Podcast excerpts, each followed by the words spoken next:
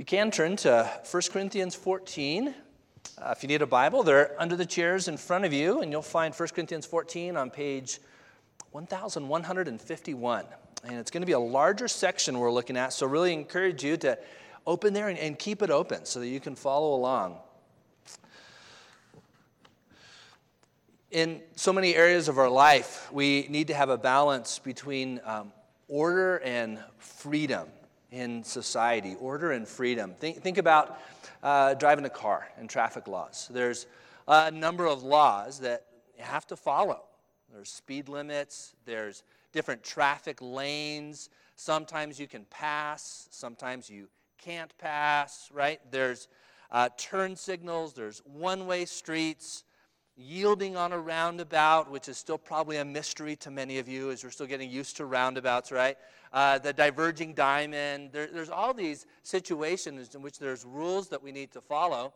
Uh, and without them, it would be chaotic and it would be unsafe. Uh, and yet, there's a lot of freedom, right? Within those rules, you can go where you want, when you want. You can listen to the music you want to, or a podcast, or nothing at all. You can be alone or in a minivan full of people. You can drive a large truck or a small economy car, right? There's lots of freedom, but within kind of some set parameters.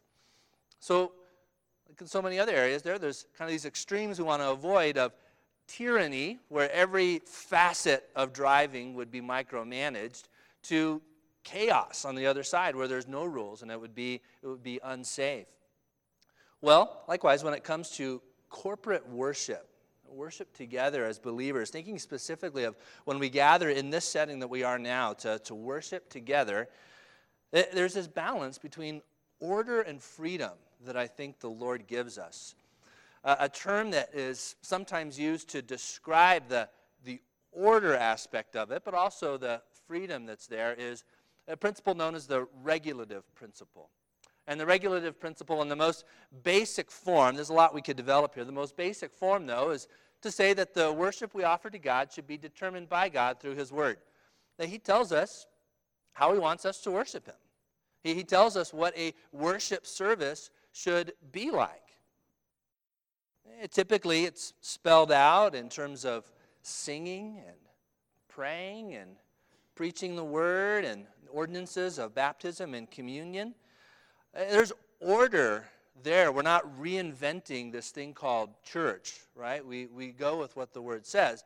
Uh, but there's freedom within that, right? How many songs do we sing? What type of songs? What musical style? What instruments are involved? Who prays? Who helps lead in that? How long do we pray for? Are they scripted or are they more just kind of natural?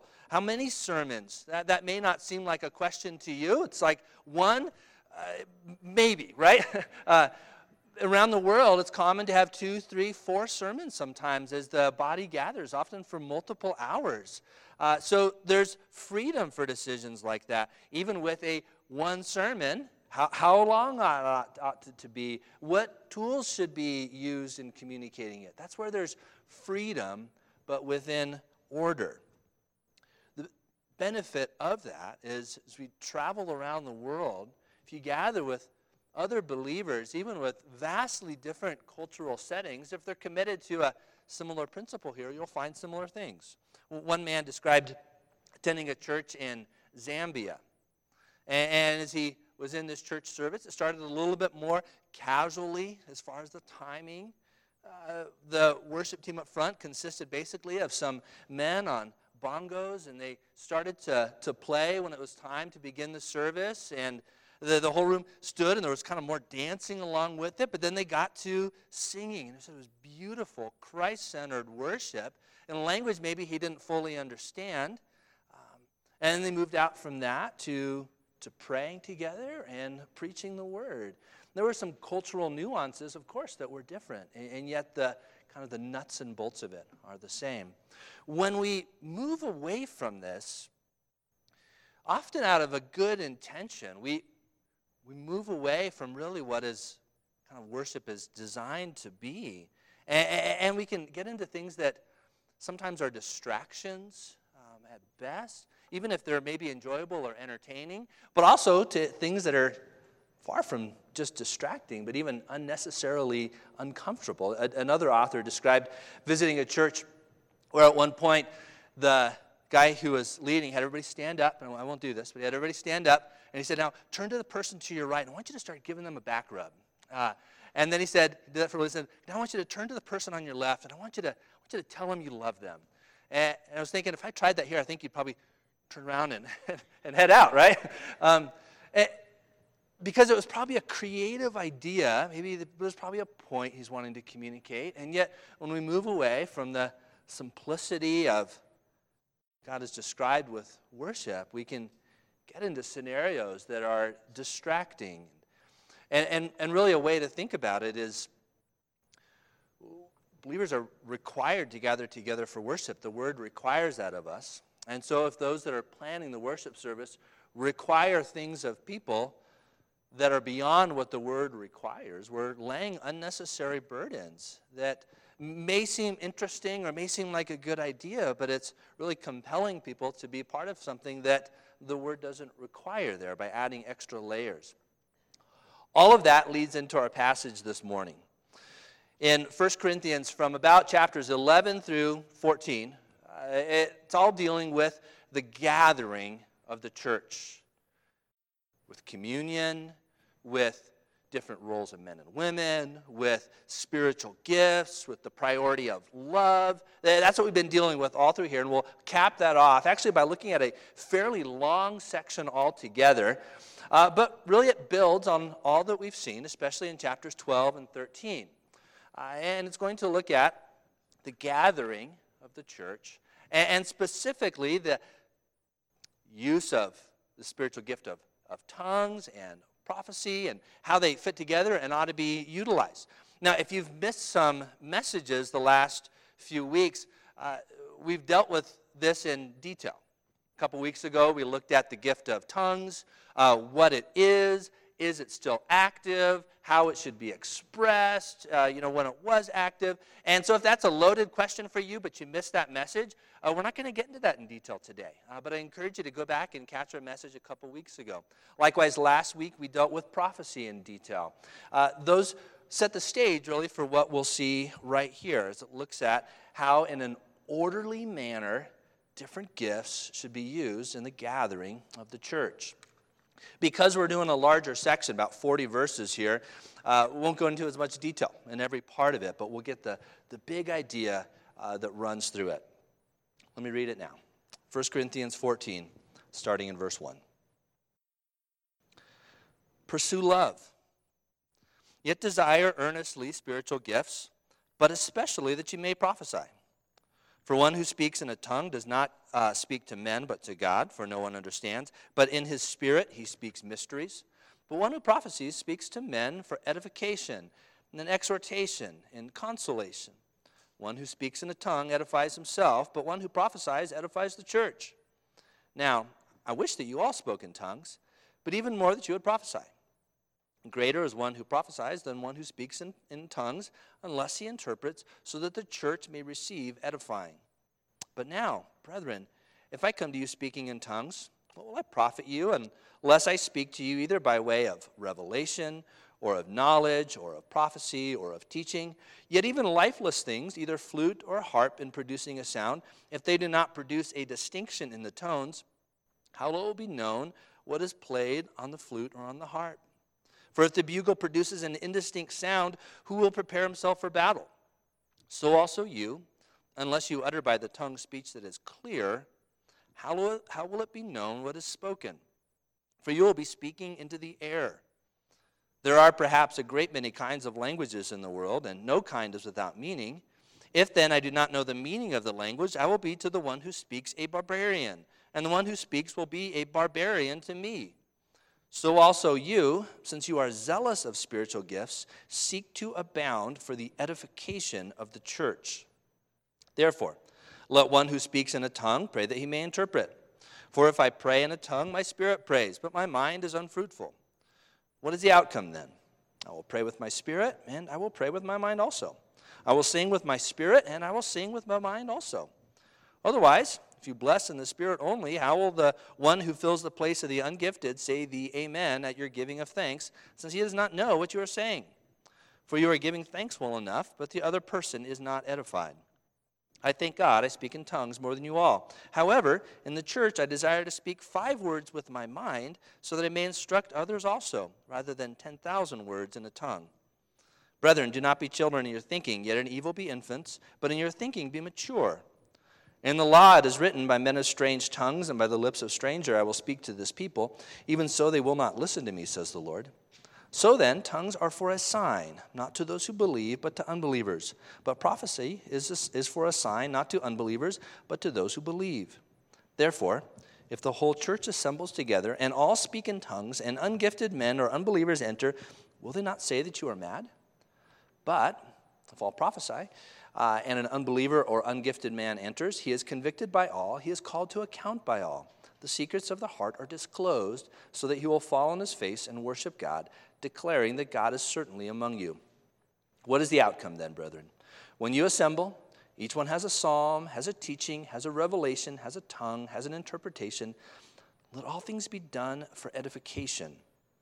If anyone speaks in a tongue, it should be uh, by two or at the most three, and each in turn, and one must interpret. But if there is no interpreter, he must keep silent in the church, and let him speak to himself and to God.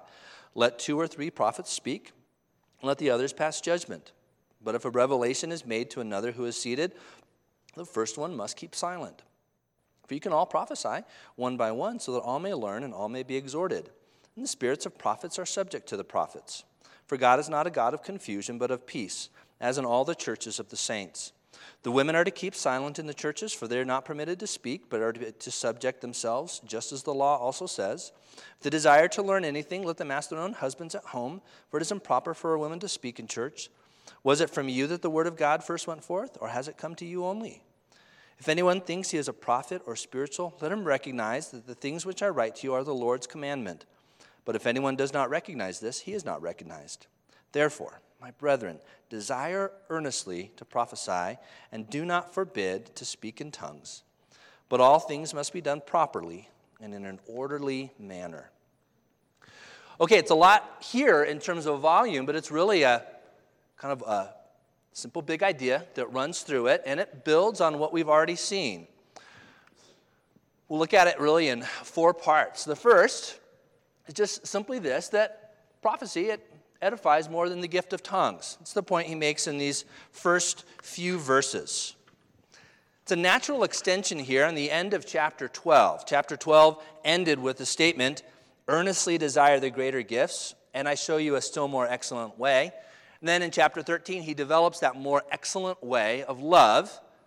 Then he comes back and he says, Pursue love, this more excellent way, yet desire earnestly spiritual gifts, but especially, he says, that you may prophesy, prophesy. It, it's the Spirit who distributes gifts as He wills. We saw that in chapter 12 as we looked at a few different sections in there. Yet the Corinthians appear to be clamoring over certain gifts that they see as more showy, more flashy, more important, and specifically the gift of tongues. And yet Paul says, hey, you're actually pursuing the wrong goal. And if you're going to pursue a gift at all, it's the wrong gifts you're pursuing. It's the wrong goal. The goal ought to be love. It comes back to that over and over again. And, and if anything, it's this gift of prophecy because it edifies, it builds up. Now, he uses language like that throughout of what is he's wishing for, what they're wishing for, what they're pursuing. It doesn't take away that it's the Spirit who gives gifts, sovereignly as he so wills. But he's saying if you're desiring them corporately together in a body, desire those that most edify, that most build up. And that's the phrase, the term that is really key in this chapter is edify. Comes up seven times in different forms. Has to do with that which, which builds up. It says, be, be pursuing those things that build up the body build up, they edify, they exhort, they console, it says here. And it's truth that does that. It's truth that's understood, lived out in, in love and relationship with one another. It says, with tongues, the way they're practicing it there, with no one to interpret, no one who understands that language, you're just speaking into the air, he says. It's not understandable, so it's not building anybody up. But it's God's word that does that. It's under it's truth that's understood that edifies. Think of a classic passage we come back to over and over again about the word of God, 2 Timothy 3, 16 to 17. All scripture is inspired by God and profitable for teaching, for reproof, for correction, for training in righteousness, so that the man of God may be adequate, equipped for every good work. Now, he's talking in this passage about prophecy because it was still ongoing, direct revelation from God. Uh, we talked about this last week. That was how truth was communicated. They would have been spending time in the scriptures, the Old Testament, as we call it now, and it would have been prophecy. And now we have the prophetic word. We have God's word that is living and active and builds us up in all these ways. And so it must be a priority in our worship services. Must be a priority to help the word be, be understood, to, to be read, to be, to be taught. He says, without that, he says it's like it only edifies the, the speaker. Look at verse 4. He says, One who speaks in a tongue edifies himself, but one who prophesies edifies the church. Well, in what sense does he edify himself? Saying, well, if he has this gift, which is speaking in a language unknown to him, but it's a real language, but there's nobody around who understands that language, he might be really excited about this opportunity to, to speak in this, and, and yet that's kind of all it ends with is his own excitement, this supernatural expression through him. But nobody is built up by it because nobody can understand. He says, no, strive for that which edifies, that builds up the church. He, he clarifies in verse 5, he says, I'm not anti tongues. He says, I wish you all spoke in tongues. So when this gift was still active and it had a, certainly a specific purpose, he says, That'd be great. I'm not opposed to it, but that's not building up, especially the way that they are operating and using it there. One author, Stephen Um, he says it this way they were prioritizing the impressive over the intelligible. They were prioritizing the impressive over the intelligible. And so he goes on to develop then why. Why is prophecy to be preferred? And he says it's because only what is understood is what edifies. So he gives 13 verses here, really developing this principle. And he does so in a variety of different ways. He says, If I came to you speaking in tongues in this language you don't understand, even if it's supernaturally given, you would not be helped. And then he goes on to even describe musical instruments in kind of a parallel. He says, uh, There's all these musical instruments, but if they're not making distinct notes, then it's not helpful. It's not music. Maybe you've heard a child that's well intentioned finds themselves at the piano or at a guitar and they're just plunking at things, right? There's no distinction in the notes. There's not a, a song that they're playing. Well, they're maybe very interested in that, right? But it's not, it's not music because it's not carrying really meaning and distinction there. And it gives the example, too, of a bugle. A bugle would have been used to communicate to an army that, hey, it was time to assemble or it's time to march out. And there were distinct notes, distinct tunes that were to be played there. And he says, if it, verse 8, makes an indistinct sound, who will prepare himself for battle? It's getting at understandability, even in music or in a, a bugle. And he says, likewise, for language. He says there's many different languages in the world, but they all have meaning.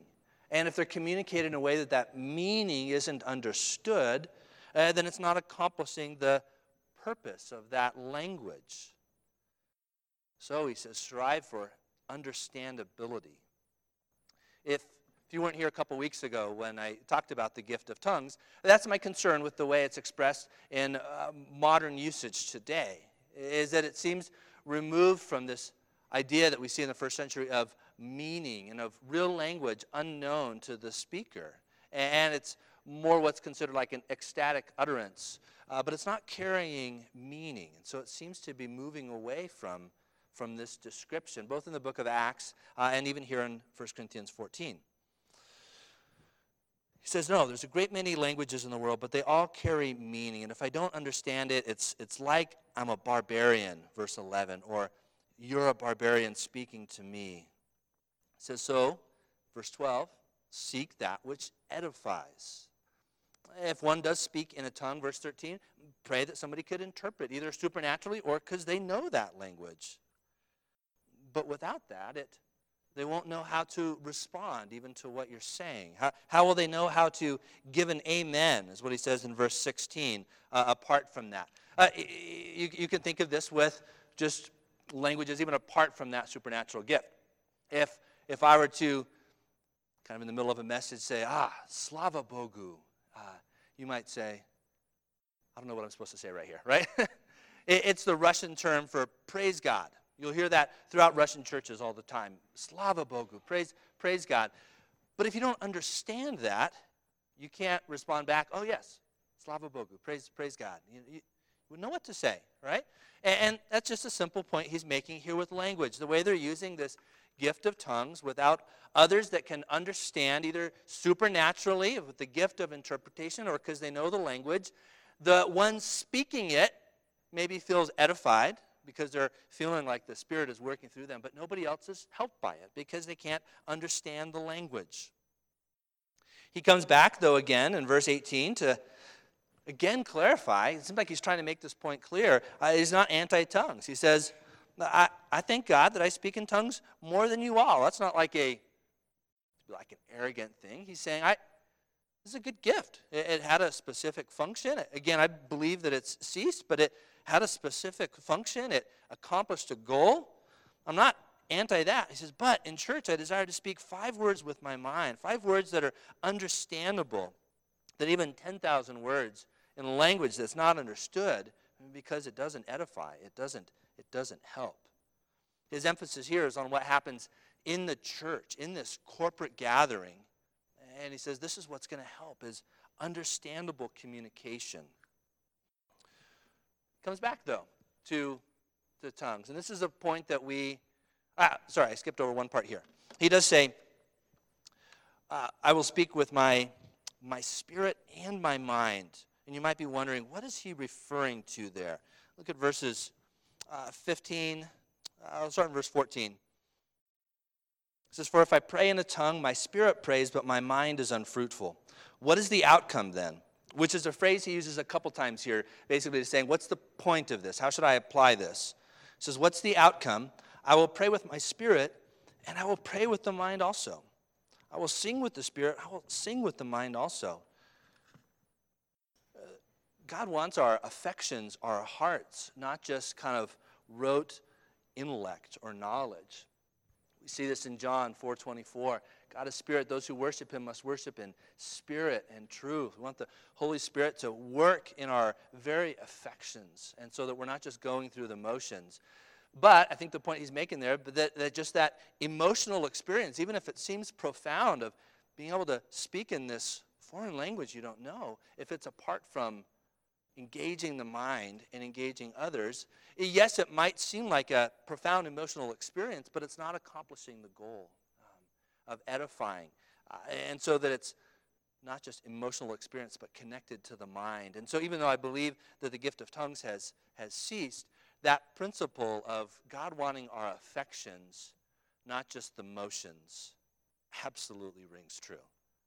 That when we come and we sing and we study the word and we pray, we shouldn't feel like just because we're going through these steps that it's mission accomplished. We should be considering what's going on in the inner life and is my heart for the Lord here. Okay, comes back then to tongues and the purpose of it. And again, still contrasting with prophecy. Prophecy is preferred because it's more helpful for non believers and believers. Look at verse 20. Do not be children in your thinking, he says, yet in evil be infants, but in your thinking be mature. It's calling them, and the word's calling us to mature thinking about spiritual gifts. And he says, as a corrective, that the way they're thinking about, especially this gift, is not mature. They're thinking it only in terms of their own expression, not the edification of the body. So he's calling them back to say, hey, no gifts are given just for the enjoyment of the individual, but they're given to bless the body, to build up the body. So be mature. There's a word there for whatever your spiritual gift is. If it is a teaching type gift, or if it's more of even like a hospitality, serving, leadership type thing, you, you hopefully will find joy in using that gift. And that is kind of one thing to look for, to see like, what is my spiritual gift? Is what do you enjoy doing and serving? And yet the end is not just your joy. It's building up of people. It doesn't just terminate in yourself.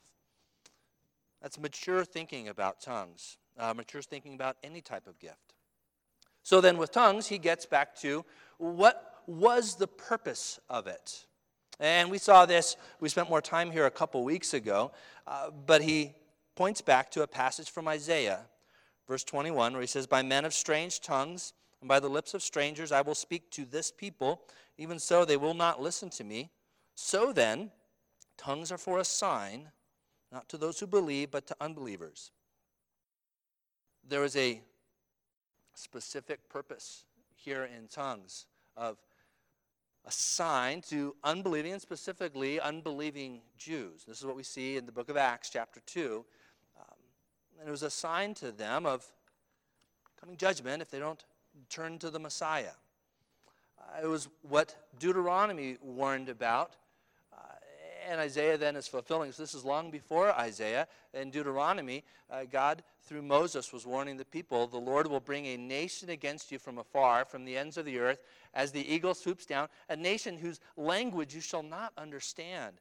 Several times in the Old Testament, it points to a nation that would come to bring judgment, but with a language that they didn't understand. And so it seems to be what Paul is picking up on here as well.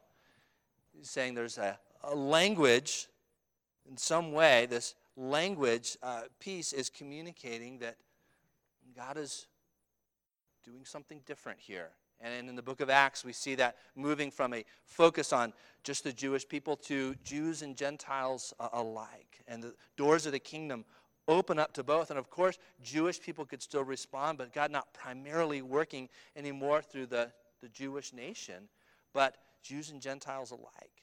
And believe God still has a unique purpose that he'll work for with the Jewish people yet to come. But in this present period, it's not a unique focus there. And so the initial expression of tongues, it says somehow was a, a, an indicator of that.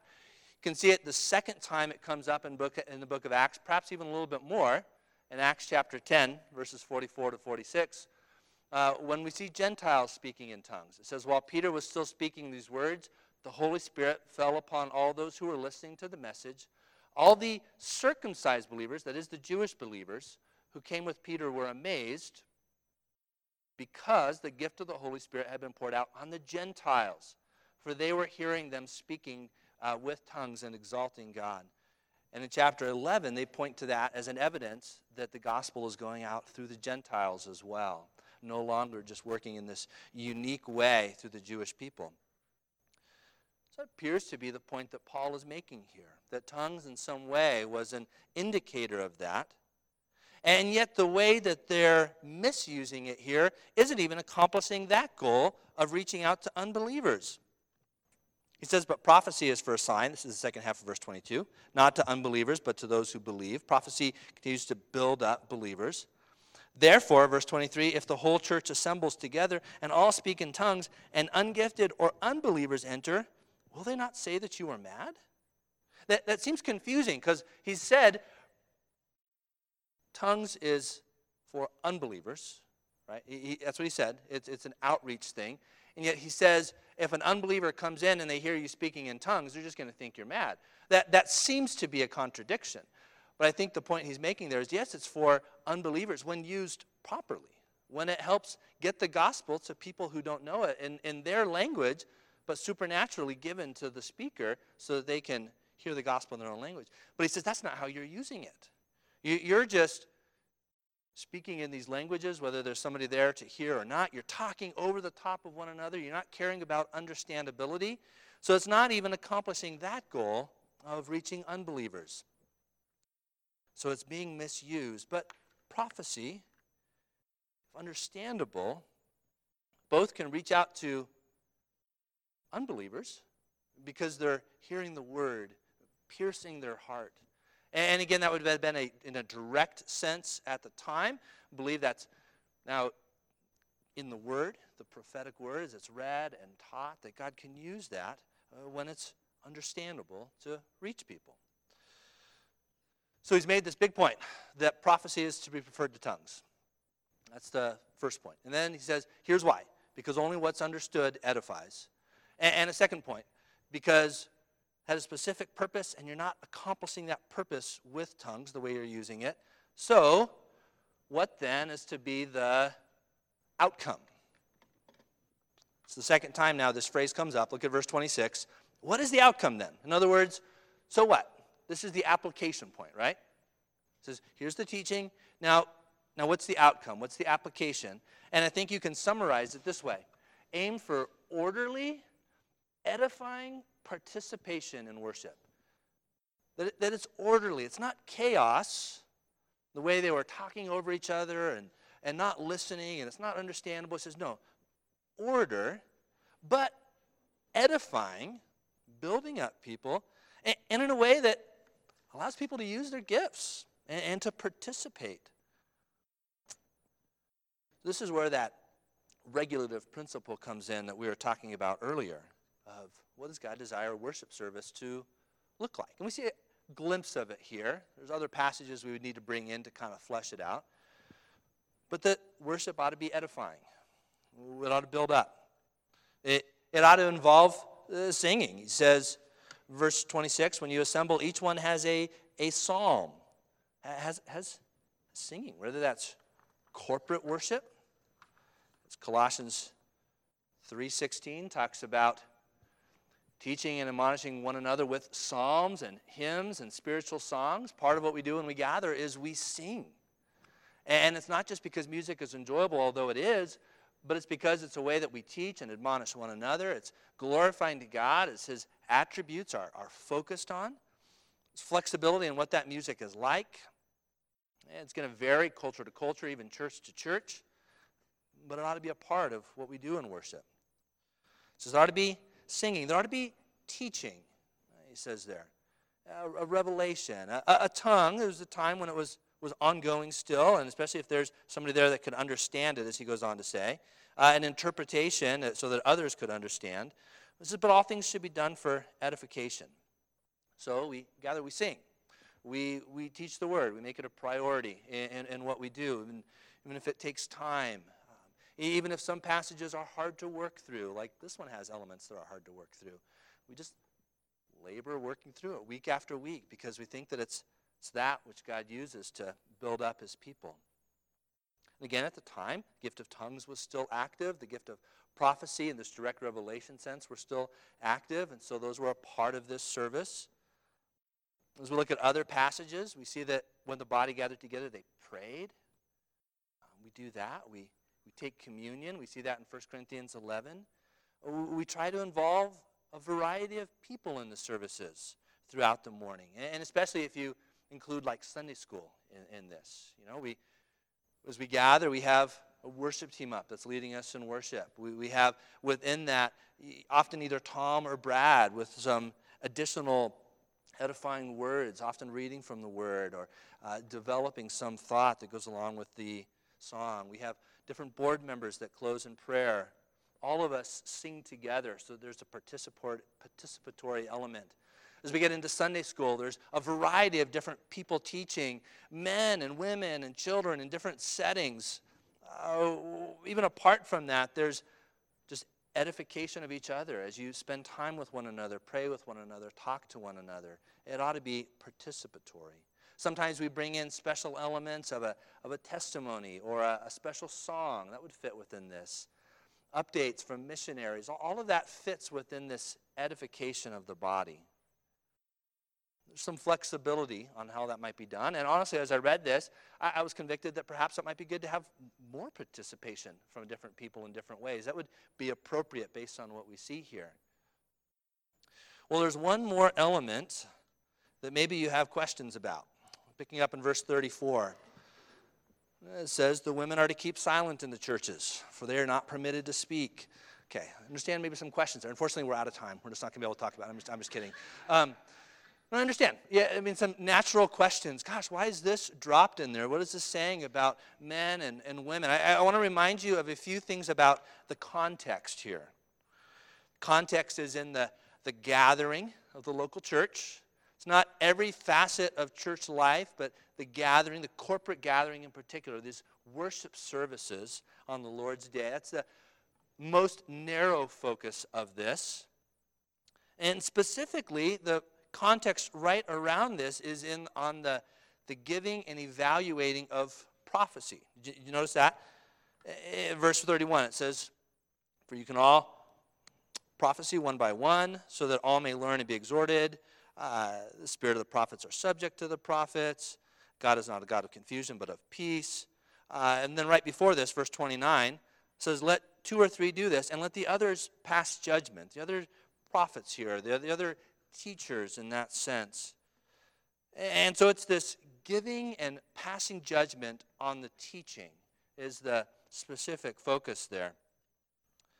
It's not saying that a woman couldn't give an announcement at church, that that would be a violation of this, uh, or help with the worship team, that that would be a violation. That's the, the focus seems to be on the more the, the teaching and evaluating of that teaching, which matches what Paul has said elsewhere with gender distinctions in the leading of the church. In 1 Timothy 2:12, he says, "I do not allow a woman to teach or exercise authority over a man, but to remain quiet." There's that same sense, and it's this what's being prohibited is this teaching or exercising authority, the, the pastoring, eldering, uh, teaching, evaluating with the corporate gathering. Uh, that is limited, it says, to, to men in the way that God has set up the gender roles within the body. Kevin DeYoung, in his book on gender roles, he has an excellent section here. It says, So the command for a woman to be silent does not assume that in all situations women cannot speak. The explicit situation in which a woman must be silent is where prophecies are being evaluated. Such evaluation would involve teaching and the exercise of authority over the other prophets, two activities Paul consistently denies to women. We see women throughout the Old and New Testament uh, teaching the word in different contexts. They're encouraged and, and told to instruct other women and children. We see in Titus 2. We see in Acts 18, Priscilla and Aquila, a husband and wife team, instructing Apollos more accurately in the way of truth. Uh, we see even in 1 Corinthians 11, a passage we saw, uh, well, it's a couple months ago now, I believe, uh, that, that women even would prophesy at times, but with, with a, a, head covering on, kind of a loaded passage, but still indicating that there was a, a role that they were playing there, uh, but that they were making some distinctions on what is allowed for men and women in the corporate gathering. Now, it's a more loaded topic than that, but as it fits within kind of the orderly nature of the worship, uh, that's what he's spelling out here. As he wraps up, I want you to see where it goes. Verse 36. He says, Was it from you that the word of God first went forth? Or has it come to you only? He, he says, Brothers, he's talking to the Corinthians, you're part of something much bigger here. And this isn't originating in you. It, so we got is setting up his churches and the use of these different gifts and the way they are to function. Verse 37 If anyone thinks he is a prophet or spiritual, let him recognize the things which I write to you are the Lord's commandment. He says this is, this is coming from the Lord. It's not up to us to just decide how to do church on our own with what we might like. He says, no, it's, it's from the Lord. So, Er, desire earnestly to prophecy, and do not forbid the speaking in tongues, when it's used in this way that he's describing there, but all things must be done properly and in an orderly manner. So, as we wrap up, just summarize some of those things. What do we see from this then, and how the, the body is to function as we gather together? First, we should aim to edify.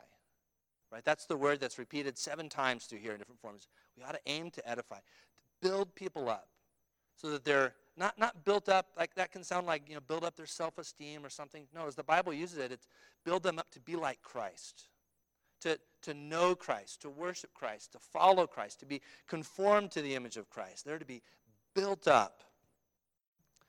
Aim to be understood. We should aim to be understood in our, in our teaching and in our services. Some things that are complicated, some mornings I probably do a better job at that than other times. Sometimes you're thinking, man, it's not very understandable, right? But we ought to aim for understanding, for, for clarity. We ought to aim for that in every facet of our service. We ought to aim both for non believers and believers, I think, is an application of this passage. That our corporate gathering is primarily for worship of God, building up of believers. But what it assumes here is that there's going to be people who come that aren't Christians. And, the church ought to be aware that they're there and try to be as understandable to them as possible. Not using unnecessary jargon or confusing things as much as possible, but explaining it. Not targeting non Christians in particular, as if that becomes the only focus of the, the service, but mindful of different spiritual backgrounds that people are coming from to try to make the truth understandable to them that God may work in their lives. So aim for non believers and believers, and aim for order, but an order that involves a variety of different people and gifts and allows freedom within that. Let's pray.